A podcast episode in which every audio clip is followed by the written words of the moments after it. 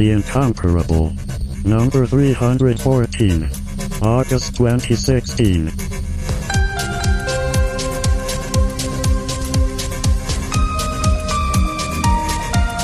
Welcome back, everybody, to The Incomparable. I'm your host, Jason Snell. We're here to talk. It's our comic book club. Hey, look at that. Our comic book club is back. And we're going to talk about uh, a, uh, a, series of comics from uh, a, a person whose name I have a problem uh, pronouncing, but I think David Loehr will help me out. David? It would be Kurt Busiek. Kurt Busiek. Kurt. That's, is it Kurt? Kurt. Kurt. it's just Kurt. Kurt Busiek. Uh, yeah, I know. I managed to mispronounce the wrong name. Uh, anyway, David Loehr is here. Hi, David. Hi. Lisa Schmeiser also here for Comic Book Club, of course. Hi, Lisa. It's a pleasure to be here. Tony Sindelar also joins us. Hi, Tony. Hi, everybody. Hello, nerds. Okay, you, you broke down and you, you did your catchphrase. Look at that. People people get angry when I act like a human. I'm just I just don't want to get hit. Yeah, So- okay, fair enough. And Shannon Sudderth. Hi. Welcome back. Hola, frikis. All right, Comic Book Club is back in session. We we I think we kind of talked ourselves into this in the last episode, but we're going to talk about Astro City by Kurt Busiek, uh, and uh, it, it started in the mid '90s. I never read it. Uh, I, I I've been catching up over the last couple of days, and um, you cost me a lot of money, people, because I'm just going to keep buying them now because Yes. they're really good. Uh, they're really very good. Yeah. They're from uh, Image originally, and but anyway, it's it's it's Kurt, Kurt Busiek's uh, Uh, you may know him from uh, Marvels. Actually, is the place where I I uh, I mean I think I'd seen his work before, but that's the that is one of the comics that really brought me back. I think we talked about this in our Marvels and Kingdom Come episode that those those comics brought brought me back to comics really when I saw those in the bookstore and uh, and and Astro City has some things in common with Marvels. I would say this is a this is I was trying to explain this to my son who asked me today what this thing was that I was reading, and I said it's kind of a comic about a city full of superheroes and what it's like to live there because that's kind of what it is. Um, but I, I, I was wondering if those of you who've got more of a history with Astro City could maybe put the what this is into a little more context. Well, it's uh, it's a sort of sparked from reading and writing all the the traditional things for Marvel and DC and all, and the the idea of writing this alternate group of superheroes in this alternate universe, really, uh, that had a history that wasn't just you know okay here's the first issue with this su- superhero and that's all you see and then it goes forward the the stories in Astro City, it's really more of an anthology, and you know, uh, issues and books can be set in any period in Astro City's history. Uh, they can be single issue stories. They can run to multiple issues. Uh, it's it's kind of amazing, and the freedom of it. You know, when you know that you don't have to do 700 issues with this one hero and his team or his group or his family. Uh, it's it's liberating. It's also nice because he's able to do things with these characters that you wouldn't do with Superman or Batman. Uh, th- they can die. They can be changed and transformed in ways that wouldn't happen in a uh, a a major comic company's superheroes. Uh, so that that adds a little bit to it. Lisa, what's your what's your history with Astro City? It's not as deep as I thought it was, believe it or not, because it wasn't one of my must pull titles for Vertigo. And um, I read a few issues, and I liked that. I, I liked how fully developed the universe was that seemed to spring from his head. And I've since circled back to it after having marinated much more in Marvel and DC and now and, and now I even though when I went back and read it again, I was just kind of blown away by um, how well thought out it is. Uh, it's one of those series where I don't think I'd hand it to somebody who was just getting into comics unless um, that person was like, sure, I, I would like to see a reconstruction of the hero mythos in comics. That sounds like something that Slate recommended I should read. Um, but but um, if this was somebody who had been reading comics forever and ever and had never gotten around to it, I would I would hand this over in a heartbeat and be like, here, read this because you will be amazed at how many different sources he pulls in and how many different conventions this guy effortlessly artlessly juggles while managing to create something that's wholly original. Um, so yeah, it was definitely not part of my 20 something comic reading experience. I'm glad that I came back to it though, which like raises an interesting side question, which are, are, are some comic series just better suited to different times of your comic reading career than others? But that's a whole other podcast.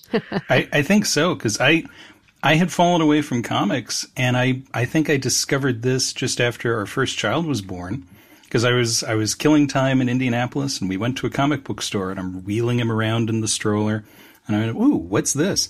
And and kind of the way Marvels brought you back into comics, Astro City brought me back into reading long series of comics and, and collecting graphic novels again. Yeah, I as somebody who has read a lot of comics over the years, I felt like this was for me. Like it was speaking to me about the form, and it, did it did give me some Watchmen vibes in the sense that it was it was trying to. Alan Moore has liked to actually since then too when he's done uh, some other stuff like uh, like top ten. Um, he, he, he Kurt Busiek is well aware of all the tropes and is playing them all. The difference is that the um, it's it's much sunnier and fun than Watchmen is, and I think was uh, in the in the forward to the first trade he says as much that it was intended to be that way. But I feel like uh, I, I totally agree. Uh, I get a lot more from it having seen a lot of different superhero comics over the years, and so knowing what he's playing with and what he's saying, and and being able to appreciate it on on that other level that he's playing Yeah. with. I, I would agree with that. So I, I should also explain. So there, the, the, there are three different runs of Astro City. The first was 1995, um, and the the uh, second was what 1996. They, they it was a short run miniseries, and then there was a longer run 96, and then um, there have been some standalones. Yeah, there was like a mini series in 2003. Yeah, and then it, starting in 2013, a monthly series has debuted and it continues to be published to this day, which means that if you're living on the trades, there are 13 trades now of Astro City. And they're all good. Hmm. Oh my God. Again, you're costing me money. Sorry. I'm gonna have to pick up so much freelance work. So, but the Oh ones my that we, the ones that we wrote, or the ones that we read were were uh, Life in the Big City and Confession. That's a good place to start, um, and those are both available uh, in print and digitally. I think Life in the Big City just got a, a, a reprint recently, so those are all those are all coming back out now. Start at the beginning, the Jason Snell method. I think so. This is sort of the Siracusa method, but I mean, I was just why going to not? say that. Yeah. I, I don't always go for the Siracusa method, but with this, even though it's an anthology, Starting at the beginning does not get a name. I want to be clear. that is the recommended way to consume things. But even even though it's an anthology and you could theoretically dip in at any point, it's just so much richer when you start from the beginning. There's so many little things that pay off later. Sure. Yeah. It's it's more fun when you get them early and you go, "Oh, will he ever come back to it?" And yeah, he will.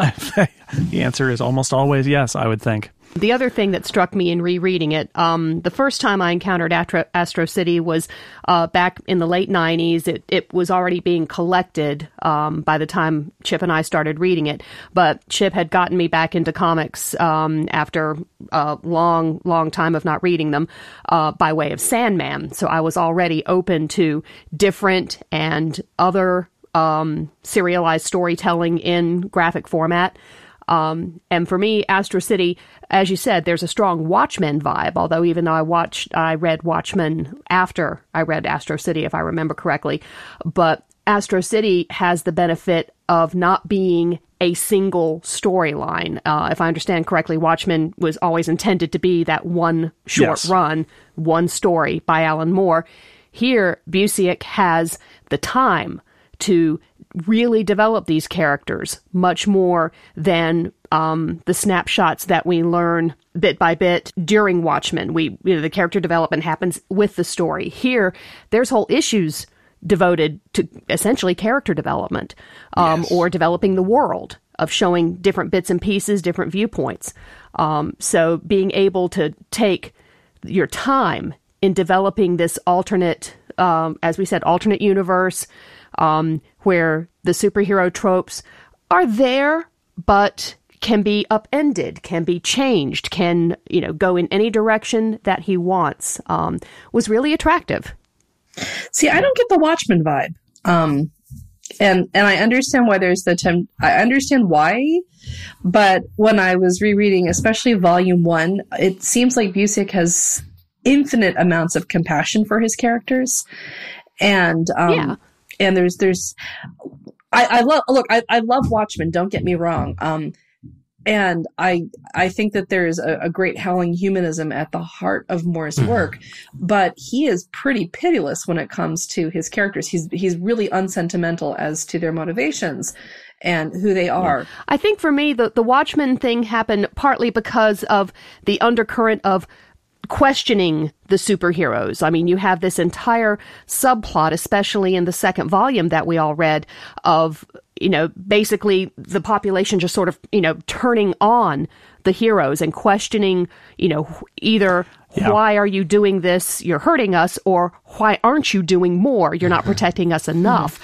And there's a lot of that questioning and coming apart at the seams, sort of, in Watchmen for me. And that's where I saw the parallels. I, I see a lot of connections there too. I mean, because there's all the questions of like, you know, if we actually had superpowered people wandering around, what would all the problems be? Like, that wouldn't just be a panacea, right? What was funny about Volume Two is I read that and I thought this is just showing you how badly Marvel, bu- Marvel bungled the Civil War plotline, both in comics and the, and the movies. like the whole time I was reading this, I thought this is so much more plausible the way it's unfolded and the reactions of the the reactions of the superpowered, you know, the vigilantes and the superheroes and all that. Like the way they respond and the way the crowd responds and the way one thing naturally leads to another makes so much more sense than Civil War as a comic book or Civil War as a movie ever did. And it predates it by, by quite a few years too. So it's not like the people who wrote Civil War were unaware of the options they had. yeah. I mean, I, I had avoided Watchmen for years, and I wound up reading Watchmen after Astro City. As a result, I don't like Watchmen. I love Astro City. I can see that. I'm with uh, Tony. I, I do feel like uh, there there are there are vibes there. There are also, I mean, references to Marvels. I mean, uh, the the young reporter story in the first uh, trade Yes. is is so cl- very clearly by the same guy who wrote Marvels. I I I, I could I see that resonance in there too because he's making similar sort of comments. And you've got the old heroes that's like, oh well, there's a past generation of heroes. You've got the whole thing about are we going to have our our heroes register that had a little of the vibe. I would say it, it, it's like it in some ways, but it's also diametrically opposed in others because it is a very different kind of view of the world than Alan Moore brings to it, even though they're trotting on uh, the same uh, source material, essentially the anthology part of this also I found fascinating. The fact that that we uh, get to see that you know there's the story about the uh, the the young reporter, and that leads to. Which is a flashback that that's a really great little short story. Uh, we learn about the Samaritan, who is your Superman uh, figure, and he's always rushing from place to place. And we we find out that he's got a secret identity that's very clever because it allows him to close the close and lock the door, and then go save the world, and then just kind of pop back out and like, oh yeah, I'm going to lunch, and then continue to save the world, and then we we kind of th- then there's an issue later where where we uh he, there's almost like a little intervention between the the Superman analog and the Wonder Woman analog where they're both like, you people are really busy, you should ta- you should go out on a date because you both need to you lighten up a little bit. And and rather than just having a story about his back his origin story, we learn his origin story as he's divulging it on a date. yeah. Yes. Which yeah, which is great. I'm such a sucker for anthologies, though. Period. Like I love the Robert Asprin Thieves World for the for the same reason. Um, yeah, uh, edited by George R. R. Martin. Um, if you uh, the um and and Jason and I have both I think talked in the past about the wild cards anthologies. Right. Um, so this was like right up my alley. And what I liked about the two selections we had was the first, the first trade is an anthology where you begin to get pieces of, um, this world and how it hangs together. And what I love about the first one is it balances civilian perspectives with the perspectives of the people who, you know, um, are our heroes or the people who want to invade the planet. Also, they're all parts of the society, you know? Yeah, they are. and then what I love about Confession is how it's one long arc that rewards people who have been paying attention through the first through the first collection. And it hangs together as a story beautifully and still keeps adding all sorts of backgrounds and little hooks for stuff that you hope will come up in subsequent volumes too. Like I really love the crossbred. Yeah, I, I love the uh, almost Twilight Zone episode uh, kind of thing, which is the one about the guy who discovers the secret identity of one of the superheroes, and he keeps uh, of uh, Jack in the Box, and he keeps he just sort of accidentally sees him take off his mask. And he has no idea what to do. And he plays through all the scenarios where everybody he knows is a criminal, and it always ends up with him getting killed. And he ends up uh, at the end just taking a bus out of town. to Alaska. Yeah, it just ama- it's just and it's such. A, I mean, I, you wait for Rod Serling to stand on the corner as the bus pulls away and say, "This poor little man didn't uh, know what to do with his information. He can keep it to himself in the Twilight Zone." It was that kind of feel. It's so great to have that versatility. I love how it also basically shoots the origin story of villains in the kneecaps too. Cause in comics a lot there's now that I know your identity, I can ruin your life. And this guy is like, I have this information and it's literally going to get me killed. There's no way this works well for me. Yeah. And there's a great, um, there's another great uh, story that is a single issue anthology story, which is about the uh, the uh, there's the the place that's up against the mountain, right in Astro Oh, City. Shadow Hill. Shadow, I love that's Shadow, Hill. right? And, Great place and- to live. And it's about about a woman who lives there and works in the city, and her parents kind of think that she's going to leave them, and and she and, and, and we learn this is how we learn about Shadow Hill and the fact that they have like special wards and precautions because there's strange creatures that lurk there at night. Eldritch powers are are at play. And everyone's like, yeah, that's okay. That's a thing. introduces the mystic side the fact that, Yeah. that this this universe happily like just like a lot of other comic universes happily mixes you know science fiction versus meta human versus um you know or advanced science versus mysticism and this is the this is the story that introduces that hey there's a mystic side to this universe and does it very well Yeah, and and that story ends with a, an unexpected ending, which is that after all of this, and and the woman uh, who's our, our our viewpoint character, sort of exerting her independence, and and uh, she she uh, does what her parents want her to do, which is keep her life on, uh, you know, in her neighborhood instead of going back out into the downtown of this city, and uh, that was I that kind of blew me away because it was exactly what I did not expect to happen. So just great. I also like that stories. episode because that's where it starts planting seeds of the anti-hero sentiment. Like the, this woman, this uh, POV character sees Winged Victory, the Wonder Woman analog, while she's um, Riding on the the, bus, bus, going yeah. into town, and the people on the bus, some of them are grumbling about you know how she's like a cult leader and that sort of thing, and then others are like, "Don't you dare, she's working for us." So it's like that far back these seeds of um, people disagreeing about the role of the superheroes in in this universe uh, is already there. And, and you also get to meet the Fantastic Four analog in that world too. the first family. With the first family. That could be any family I didn't get it at first, and then I saw one of the uh, with one a of the, fire guy. one of the cover and a one of the cover guy. art things where there's the well, he's like a liz- orange lizard guy, but he totally Yeah. is the thing, right? A legally distinct It's orange amazing. lizard instead of yeah. Yeah, Amazing. no, it's Yeah. it's it's pretty it's it's pretty great. And um, what I really liked about that story was showing the um, stratification or the bubbles that sort of surround or radiate out. And that's a theme that they come back to in Astro City Confession when the person who becomes the altar boy first comes to Astro City and um, you find out how insular and how wary um, capes and vigilantes tend to be, and how even among that class, there are people that are like there, there's a reason why there's the irregulars, and I just like I, I love how how thoughtful how thoughtfully constructed this world is. Like there is not a single detail that doesn't make sense or or isn't relevant in some way later. I really love that that that that that thoroughness in world building. Yeah, I mean the two of the things that I love in anything good. Well, let me try that again. Two of the things that are in common with all of the books and movies and things that I just love beyond reason. They surprise me, and they are very well thought out and very well, you know, again that that kind of world building, and and he does that time and again. I I can't remember another book where I get surprised as often as this. Yeah.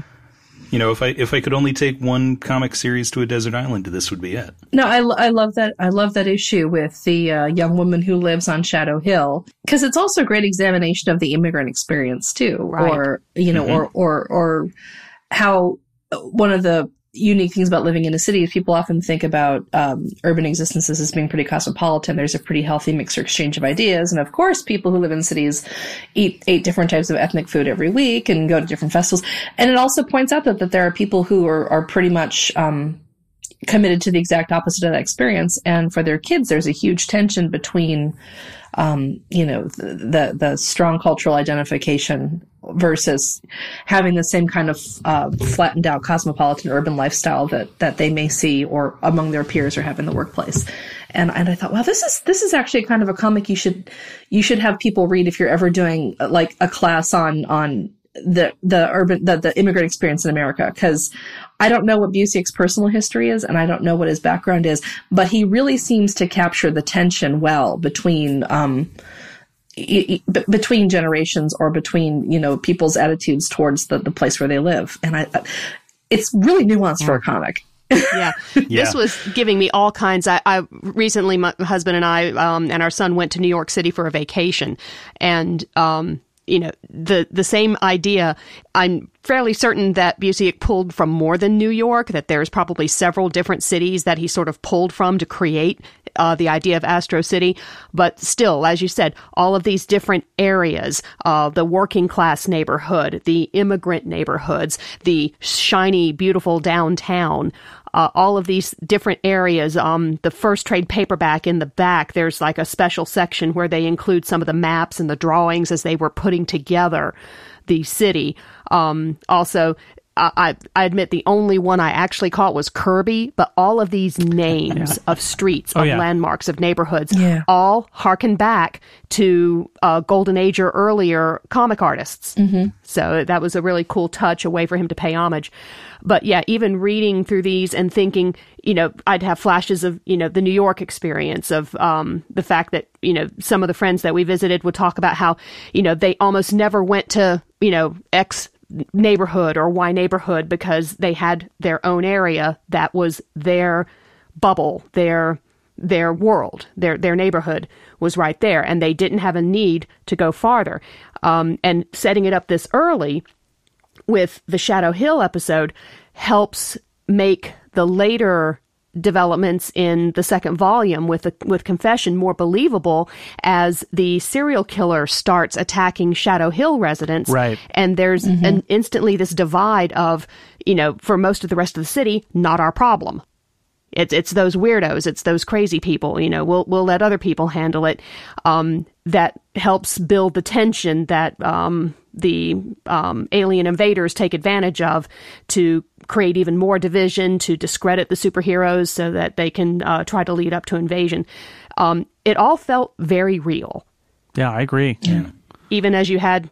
Eldritch, as you said, eldritch beings guarding the neighborhoods and vampires and um, I, I love and the hanged aliens. man. Talk about a creepy uh, guardian for, for Shadow Hill. It's the, Yeah. hang, the hanged man, and it, so he's got like a like a, a noose around his neck and like a burlap sack over his head, and he floats around. and yet he's like a beloved neighborhood landmark. Like Yeah. everybody who lives there is all, hey, hangman. You know? yeah. Hey, hey, but you know, don't look at me. They they nod to him. They don't expect him to look back. Yeah. Right. I like when they do the they the during the alien invasion and they do the check-ins with all the different cities throughout the world and they show that every city has kind of their their resident Yeah. many of them locally themed kind of Yeah. ridiculously uh, Well, Chi- Chicago's the untouchable. regional Yes. yeah New York's skyscraper. the Boston silversmith but you know but Astro City is is the place with all the, the you know with more superheroes per square mile than anywhere else so So, so I have to admit, when I read through Confession and the penny dropped um, for me as to what exactly was going on, I actually said out loud, um, "Are we spoiling a book that's like 20 years old at this point, or or do, do, I have to?" Because like I, I said. Holy crap, they made Batman a vampire. Yeah. and I was just like, Which I literally, brilliant. I- like, I literally stopped and just took a moment to let that wash over because it's one of the most, like, you have this cathedral that is basically the the Winchester Mystery House of of of, of consecrated buildings, from the way it's described, and then you have, um, again. You have Batman and he's a vampire and a priest and it, mm-hmm. and he, you know, he gets his little sidekick, the altar boy, and mm-hmm. it just, I was like, this, this is, this is amazing. This is, oh my God, whoever writes Batman, like probably cried into their pillow for a week over not having thought of this first because it's just such a great idea. well, and, and in, in Batman, it would have had to have been an Elseworld, whereas here, it's just the story. Yeah. Yeah. Yeah. The vampire Batman is always going to be good. Yeah. And, and Altar Boy is, is, is an actual adult, which is why it also makes sense too, is he's a young adult and he's got his own, you know, orphan thing going on, but he's a grown up. And so that takes away a whole lot of the, um, eyebrow raising. You're like, really? Batman is running around with a very young teenage boy solving, solving He's crimes. still a teenage. I, I think it's Yeah. still intentionally somewhat unsettling, and the Yes. vampire Yeah. aspect only adds to it. I mean, Yeah. the choosing the name Altar Boy for your sidekick, that's I know, I know, right? Now this Like- is before. This is a pre-spotlight world. I I, I want to point out, uh, but but still, it's a little bit. It, it is. I admit it's a little bit eyebrow raising, but they do depict him as a young man and not a teenager, so it's not quite as quicky as it could be. Yeah, we're, we're- yeah, we're looking like eighteen, nineteen, s- Mm-hmm. somewhere in there. But Yeah, and it's like the the deacon. I mean, yes, okay, you could have you could have an adult sidekick, but just there's something about Altar Boy. It just sounds right. I just appreciated how gradually things are introduced, right? Uh, Like it, it, it doesn't. He's not on anyone else's schedule, right? Like we will get a mention um, of a character many, many issues. Uh, you know, the, the the confessor gets mentioned uh, in the the alien bug guys, like you know, basically uh, his list of the important heroes to be aware of, and he doesn't appear until many issues later. Um, Yeah. And it's so it's not like we need to set something up now so we can use it in the next issue so that it can be a big thing in the issue after that. Right. and then, then then we can be done with it. It's like no there's just this big world. There's lots of little things going on. Uh, various characters are wandering through and doing stuff. Uh, and I, I just i appreciate that. It doesn't it feels like there's all this stuff and it's not just there because we need it to be there. It's like no there's all this stuff because all this stuff is happening in the world. Yeah, and to follow on that, um, the the not only is there the luxury of time that uh, Busiek gets in creating this world, but there's also the fact that you know he's not constrained by typical superhero tropes. Something that occurred to me as I was reading it this time around um, is the fact that he chooses his point of view characters in such a way that something, a storyline that would be like the big storyline. It would be like a three, four, six issue arc, uh, com- culminating in this massive climax. And in Astro City, it's almost like it's in the background, the alien invasion thing. Um, you know, it gets introduced Yeah. in what the fifth issue of the first trade uh, with the Bridwell character, who is an advanced spy for this um, for, for for these aliens. And you know, at the end, he decides, yes, I'm going to call them, and they're going to come and invade. And that feels like it gets dropped in favor of um, the Samaritan and Winged Victory getting a date, and then you've got this totally new character coming in from the outside, traveling to Astro City, um, who wants to get to know these superheroes. He he's not looking to become one at that time. He just wants to, you know, be around them. But then circumstances happen. He gets noticed. The confessor takes him on as his sidekick, and the events that are driving the problems, the unrest in the city, we learn later on were being caused by the aliens taking advantage of the Shadow Hill issue. And then the giant invasion, you know, once the aliens are revealed and the confessor dies and all the superheroes have to come together. But that's not the focus. yeah You, you get this background report of what happens in the invasion, and then there's like an, oh yeah, of course we won. The entire battle with all of Earth's superheroes against an alien invasion fleet is a single page. I'm not Exactly. kidding. Mm-hmm. It's a single like four panels. It's a single page that begins with "In the end, of course, we won." That's the first uh, line in that mm-hmm. on that page. And I read that uh, thinking to myself, you know, this is this is the thing we've we've done episodes about big events before. You have these you have these huge scale events where it's just you know massive carnage and a billion different characters are fighting.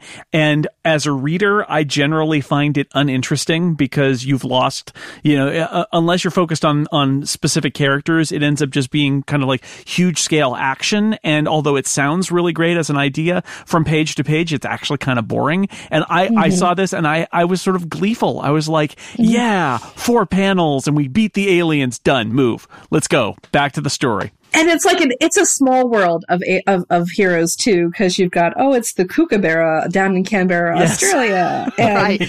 then it's the real thing in Atlanta and then it's the birds of paradise in Rio de Janeiro and You know the real in- things uh, wears a red suit and he's got a Yeah. script on his Yes. on And his like- front, right? and like he emits bubbles or something Mm. and then they have trolls up in up in Scandinavia and I was just delighted by the respectful attention paid to civic identity there it was it was it was like so much more it, it it felt so much more fun than you know having oh we have a Russian character boys moi you know?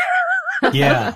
Yeah. Yeah, and similarly, the other big thing in the second volume, uh, the Shadow Hill thing, gets resolved in a page. It's like after the alien invasion's over and that's done, there's one more murder by the serial killer, and then whatever, for whatever reason, the hangman's figured out what's going on. Yeah. You have this one big page of the hanged man in this like a giant Cthulhu- form fighting some Cthulhu-esque creature, thing yeah. and that's resolved.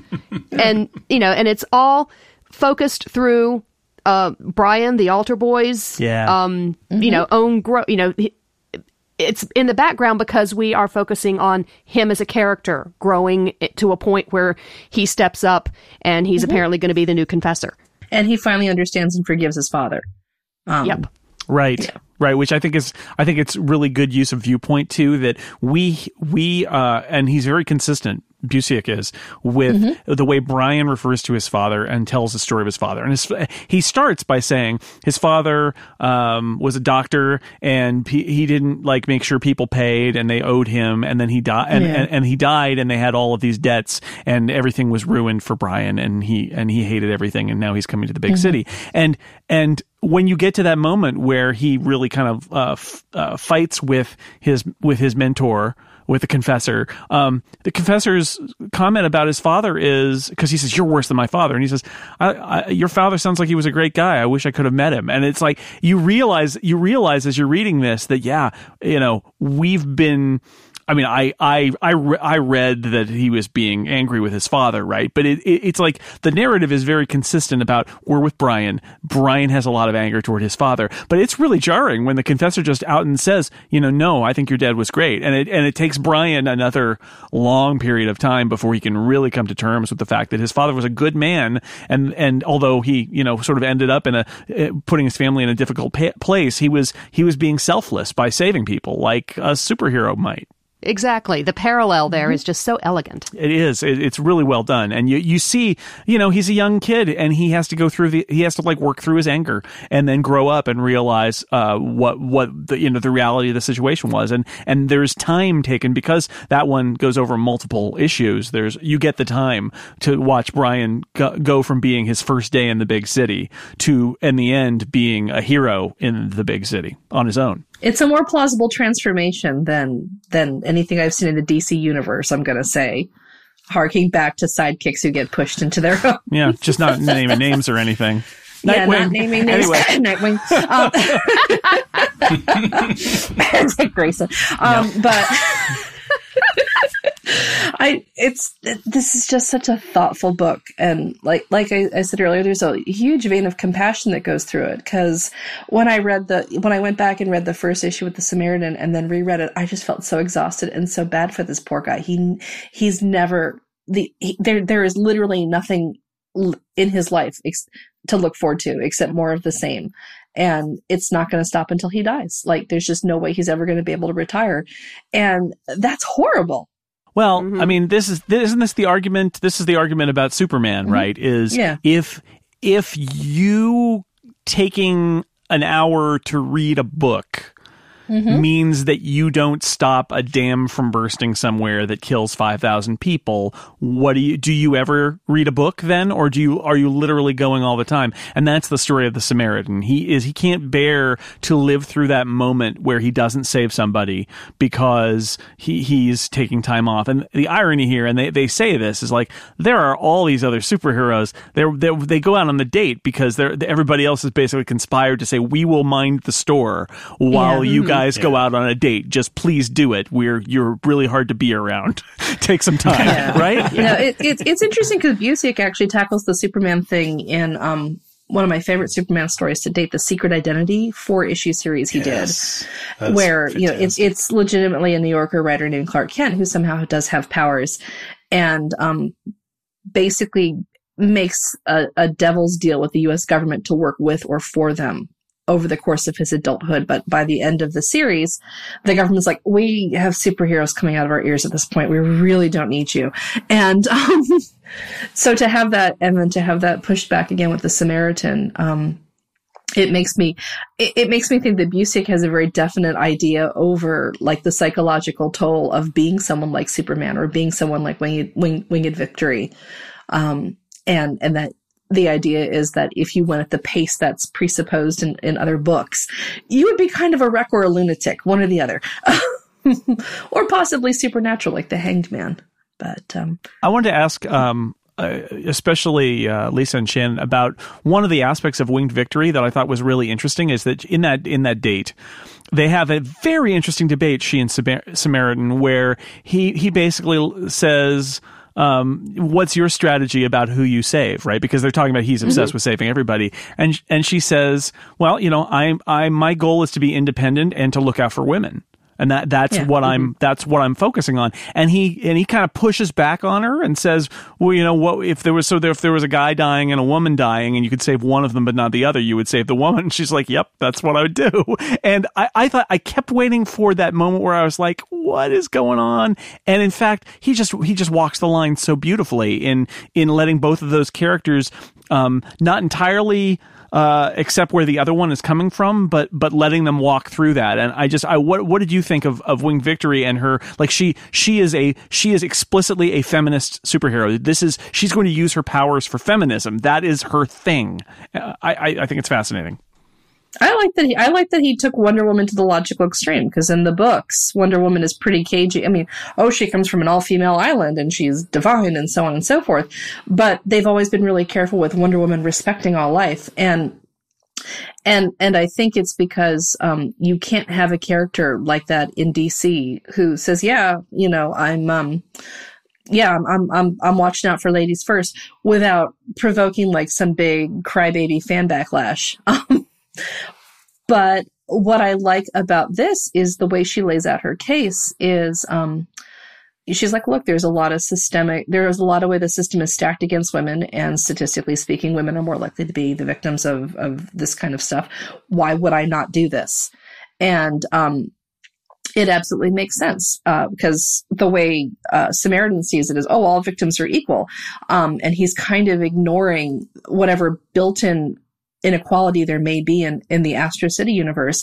And that is actually like where she starts from is by taking a look at the built-in inequalities and who has more, more advantages and who has fewer advantages and what is she going to do to level that playing field. And I thought it was, I thought it was great to have her lay it out so calmly and so, and, and with such determination and purpose. Yeah, it's a really neat contrast to philosophies because she's not only decided that, you know, her focus is going to be women first. If she's got to save people, she's going to start saving women first. But she also backs it up. We find out that she operates this whole network of what started out as shelters for women who needed shelter, shelter from whatever domestic violence or um, getting away from parents, who, whoever for whatever reason.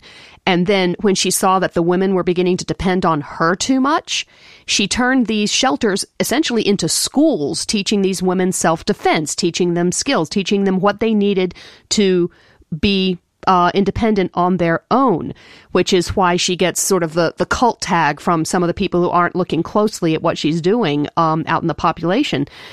So she's she's trying her best to back up what she's doing and set it up so that she's not needed as much.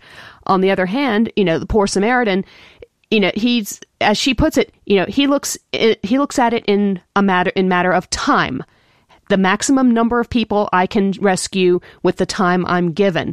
And for him, it can be something huge like stopping a tsunami on the coasts of the uh, Philippines or getting a cat down from a tree for a girl it, it doesn't matter if it, if it is on his way, if it is where he can do something about it, he does it. Um, there's also the neat bit of the fact that he makes time, even though he knows it's costing lives somewhere in the world. When people want to honor him, when people want to give him that banquet or hand him that plaque thanking him for his service, he does it because he learned if he tries to ignore it, people got upset with him and, and angry with him for not letting them acknowledge what he does. Um, so he makes the time to essentially be the perfect superhero. Um, even though it is wearing him down. The Wing and Victory's approach to everything reminds me sort of of the movie She Devil, where, um, where the, well, yeah, where the, huh. the spurned wife, no, because the spurned wife is left more or less powerless when her husband leaves her, because he gives her next to no assets. He makes, he takes the children, um, she's left to work a scut job. And, uh, although the focus of although her arc is basically i'm going to ruin his life and she goes around and she does it. She does it by built by by starting a temp agency for all of the women in the world who who have been treated as disposable who've been discarded or overlooked or ignored and she empowers them and she helps them create a network of a, professional network of women who can help each other too.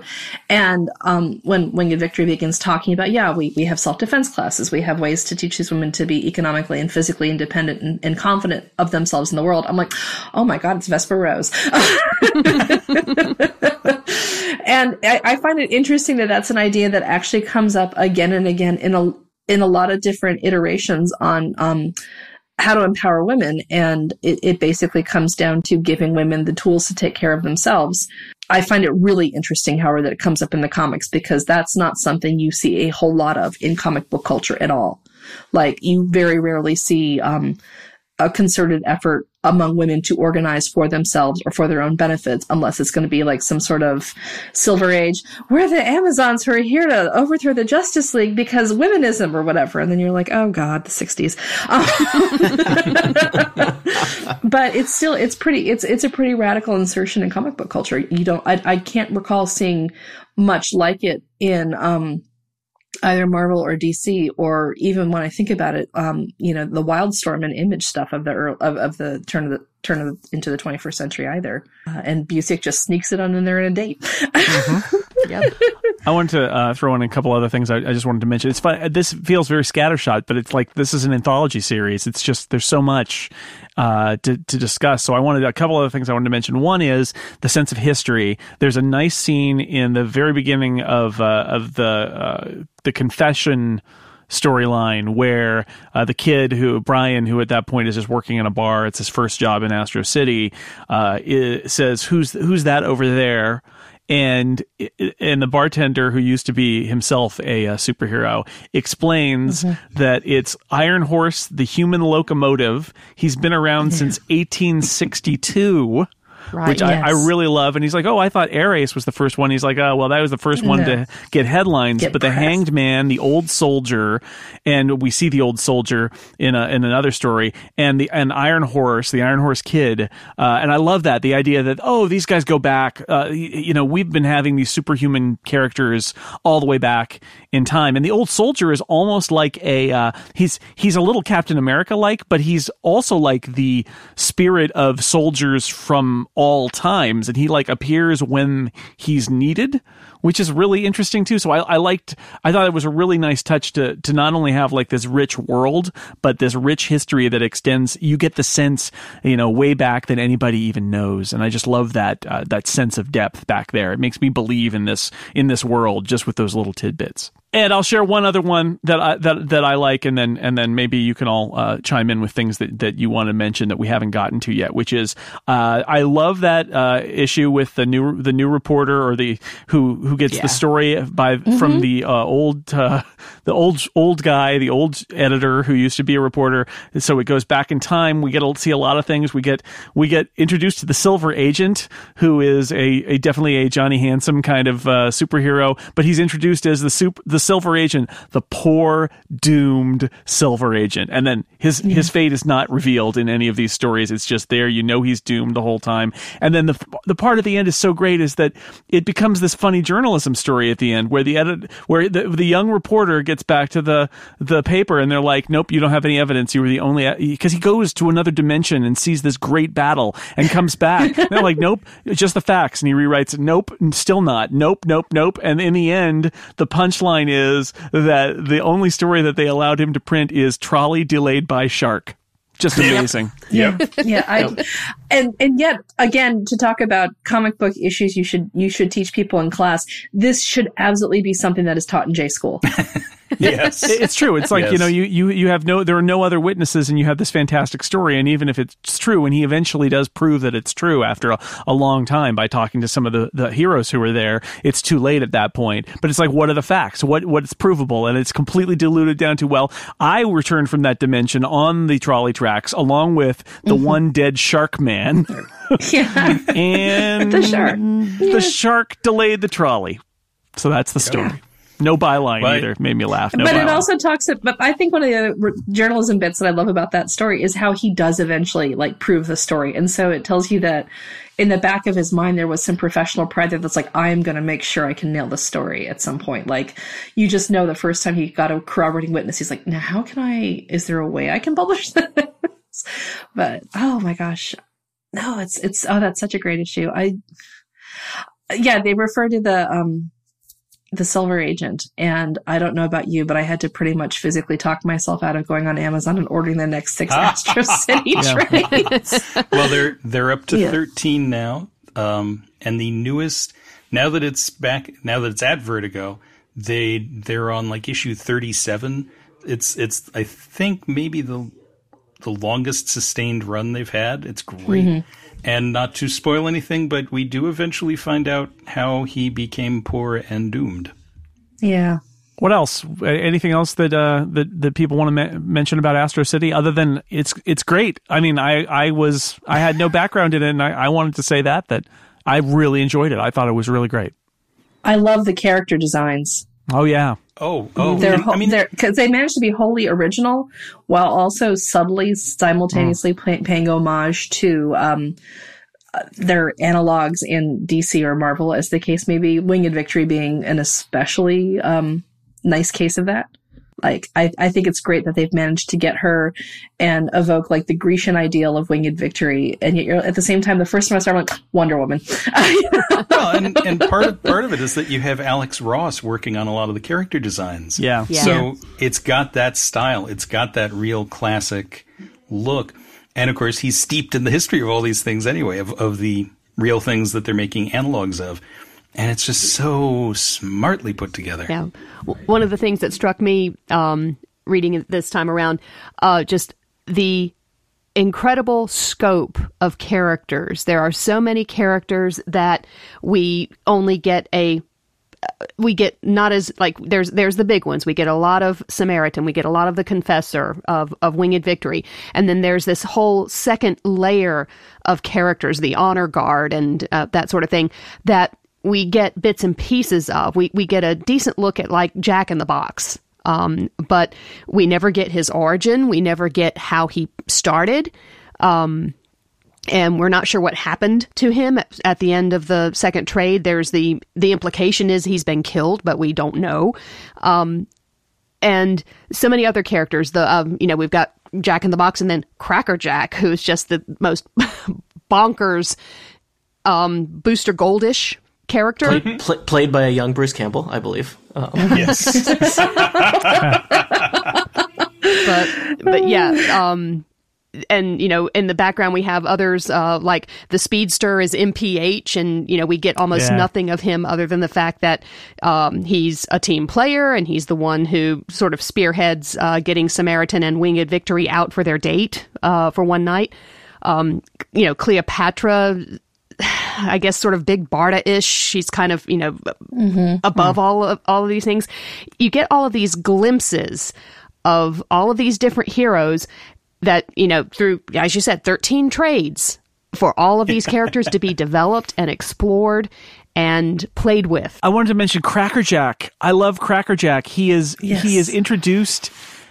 He's so Yeah, awesome. He's he's he's a, he's totally takes credit for everything. He's not he's not not a hero. He is a hero, but he will also talk you into sharing the credit with him and then taking all the credit. Mm-hmm. And he does it again and again. And apparently, he's not completely worried about evidence. You. Yeah, know, he'll he- just like grab some folks up and dump them in front of the police officers and say, "Here you go." It's not my problem, right? And and uh, he doesn't seem to have a secret identity so much as he has a various like run of identities that he takes temporarily and then kind of throws away. Um, and he's got the little uh, curly uh, mustache thing. Just hila- just a hilarious character because it's not that he's not a hero. He's not a fraud. It's just that he is an awful person. His douchebag Errol Flynn. It's the greatest. It was his, his. In some ways, it's like it's his grating personality that triggered the alien invasion. right. That's the Oh, yeah. best part is he's this completely insignificant, completely incompetent guy, and he does just one thing, and that just sets off the the alien spy. Yep. My record collection. I have to say, Oh, as boy. much as I as much as I love uh, Spider Man, I I saw some Spider Man in Cracker Jack. Right? He's like he's kind of There's some Spider-Man there. he talks a good game, but uh, that's about all. but it's it's beautiful. It's a beautiful thing.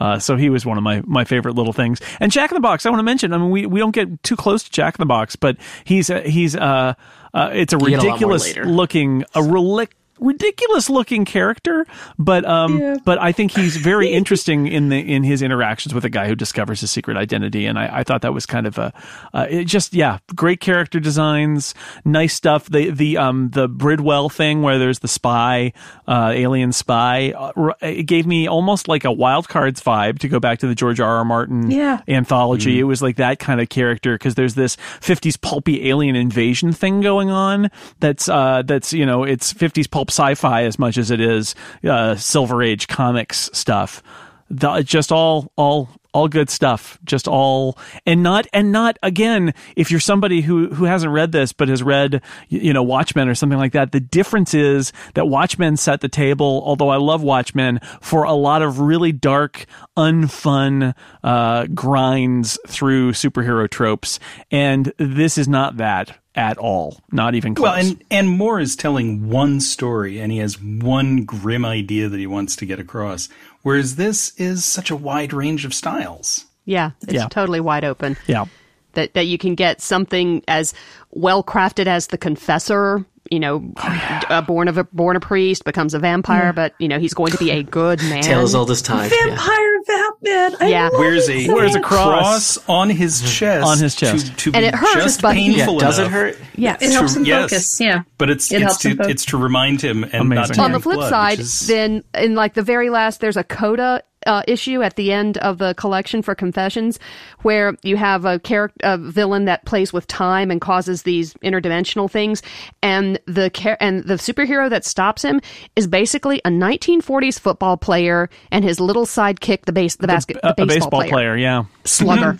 It, the, the the kind of the corniest possible, you know that was that was one that made me think the tick, that that that Yeah. particular character, yeah the, the kind of over the top ridiculousness of it, but but it worked. it was beautiful Yeah, it's sort of like I mean, I was I was saying this earlier that this is my favorite of the alternate heroes and tropes, unless you count the tick. I mean, this is like good stories. I love the tick, but but this is like well written. the point of the tick is basically jokes yes, yeah, it's Right? the Mad Magazine version of this. Yeah. It's sort of Thank like you. that- Mad Magazine is a good way to put it because Yeah. it's it's basically I'm going to swing for the punchline every time. and it's like this in in a sense you know even when it when it edges up to that And and there are moments even through the later Some, books where it, some it of the of- villains go go a little maybe maybe Yeah. a little over that line, unfortunately. Um, Yeah, and well, and it, it reminds me of a line they used to describe uh, in the writers' room for the Adventures of Brisco County Jr. That, yeah, trust me, trust me, they wanted it to be just under over the top, which makes a lot of sense. This actually achieves it. Yeah, it, it is hard with those characters that are kind of kind of a commentary on other characters, kind of a joke. Uh, I think this does it the the better better than the Tick does it, better than uh, Venture Brothers tries to walk that line a lot with a lot of Yes. their characters. Uh, it is clearly uh, influenced a lot by the Tick. Uh, this does it well. I mean, it's it's strange. I read this pretty early on in my comics reading uh, career. Career is that a word? Pastime. Um, You know, I, I first got into com- very got got into comics. What would uh, that when I was resume look like? I'll, I'll print it out for you. Okay. Uh, yeah. Okay. Put it on some You of that know. nice thick paper. Watchmen was one of the first things I read, which was very weird to read Watchmen uh, and not have a huge background in having read a ton of comics. I mean, obviously, you can't live in this country and not pick up a lot of superhero uh, jargon. That's just uh, that's the world we live in. Uh, but I read this not too long after, and I think I definitely got a lot more out of it coming back and reading it, rereading it uh, this weekend. Uh, There was a lot, you know. There's there's all the superhero tropes I was familiar with from all the other ways that we experience superheroes in you know TV and movies and video games. But now I get that added layer of you know of several hundred issues of uh, superhero comics that I've now consumed too. So I interrupt this podcast to tell you something that's not quite an ad, although it is self promotion. The Incomparable will be at the Now Hear This podcast festival in Anaheim, California. This October, we're not going to be there alone. We'll be there with dozens of your favorite podcasts, public radio, comedy, storytelling, and us on stage, all in one place. Tickets are on sale now. It's sort of like a Comic Con, but for podcasts. It's a weekend jam packed with live performances and special events for podcast fans. Marc Maron will be there with his producer to share favorite moments from WTF. There are live performances of great podcasts like How Did This Get Made, The Moth, Criminal, The Gist, Comedy Bang Bang. I'm very excited. Hello from the Magic Tavern, one of my very favorite podcasts, is going to be there. And hey, one of your favorite podcasts is going to be there. It's us. Lots of people from the Incomparable are coming to Anaheim for this. So register today at nowhearthisfest.com. Now here, H-E-A-R, this fest.com. Check out special ticket options, reserve seating, VIP express lines, and other stuff, meet, meet and greets, stuff like that. It's October 28th through 30th in Anaheim, California, the happiest place on earth. So go to nowhearthisfest.com for more info, and hopefully we will see you there in late October.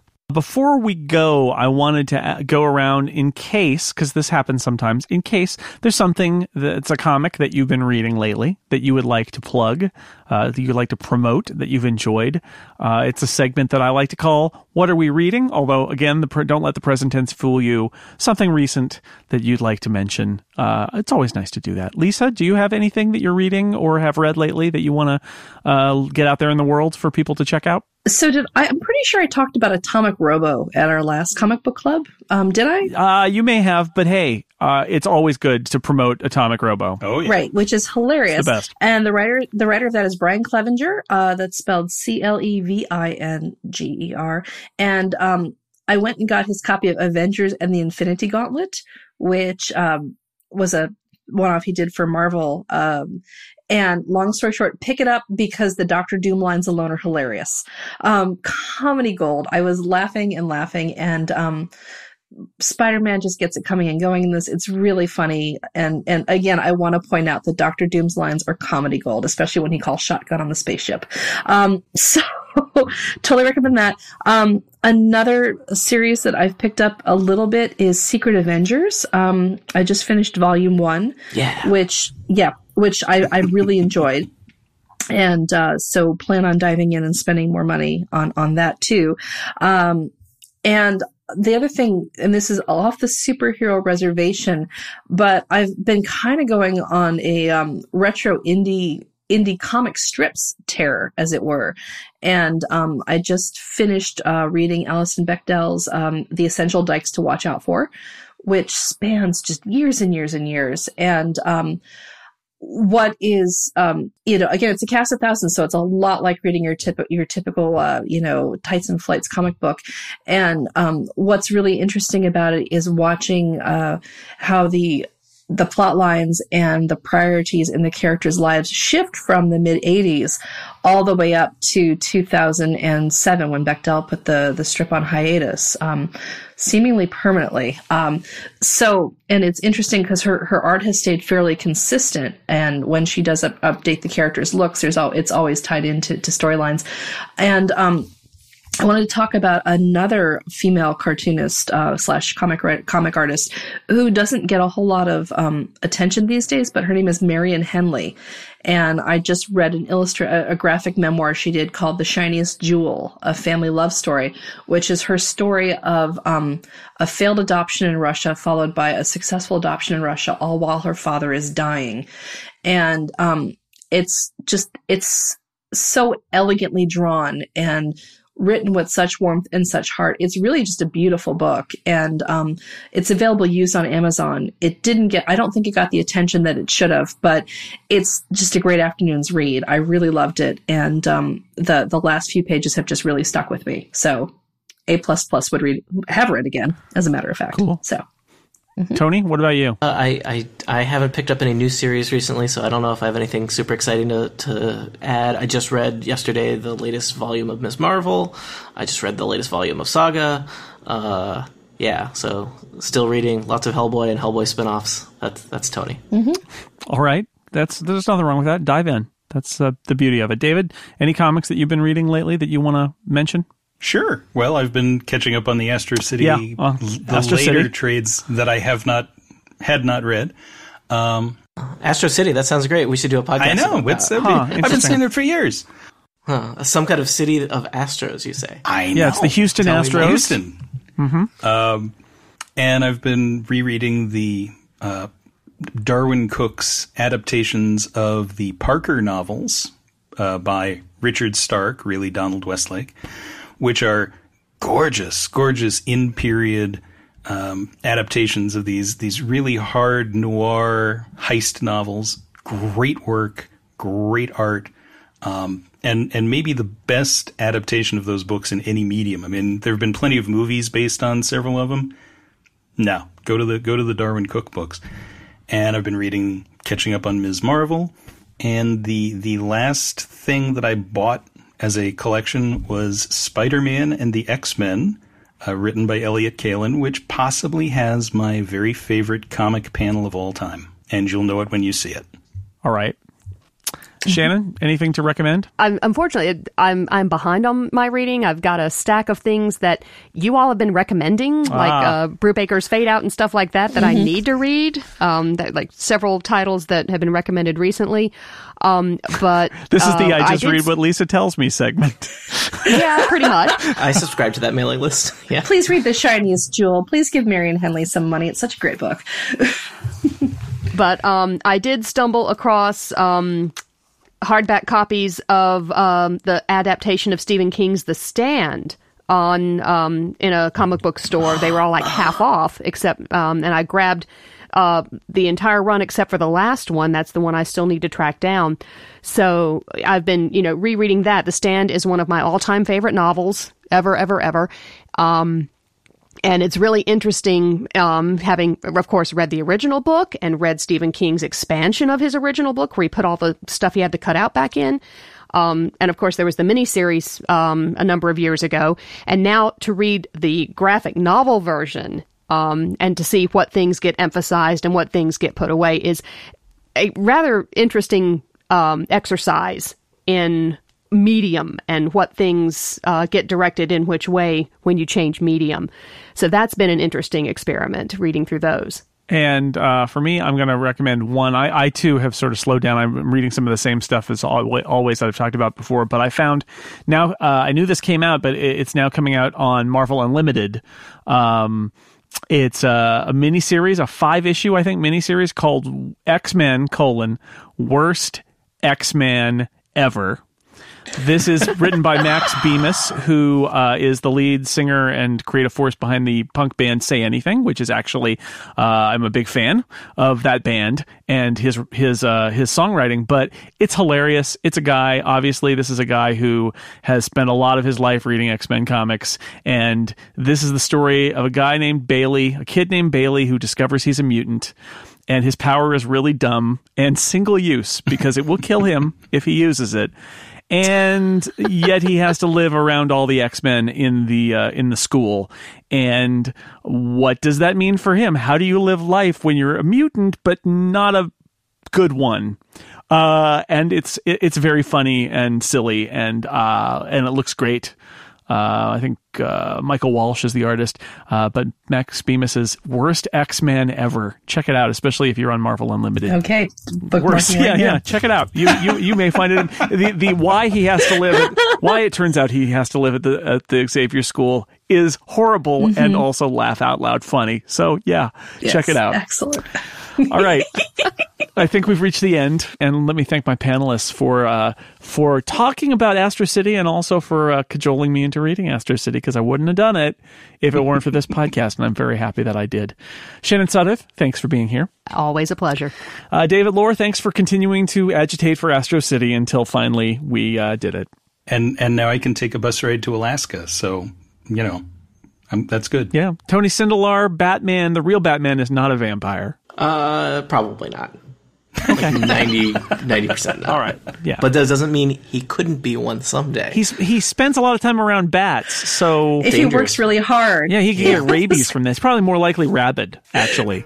Uh, well, you know, a lot of people trace uh, vampire mythology to forms of rabies. That's a fact you didn't ask for. Good mm-hmm. job, Tony and Lisa Schmeiser. Thank you. Thank you. I had a great time. All right. Thanks to everybody out there for listening. We will see you next time. Goodbye. Goodbye, nerds.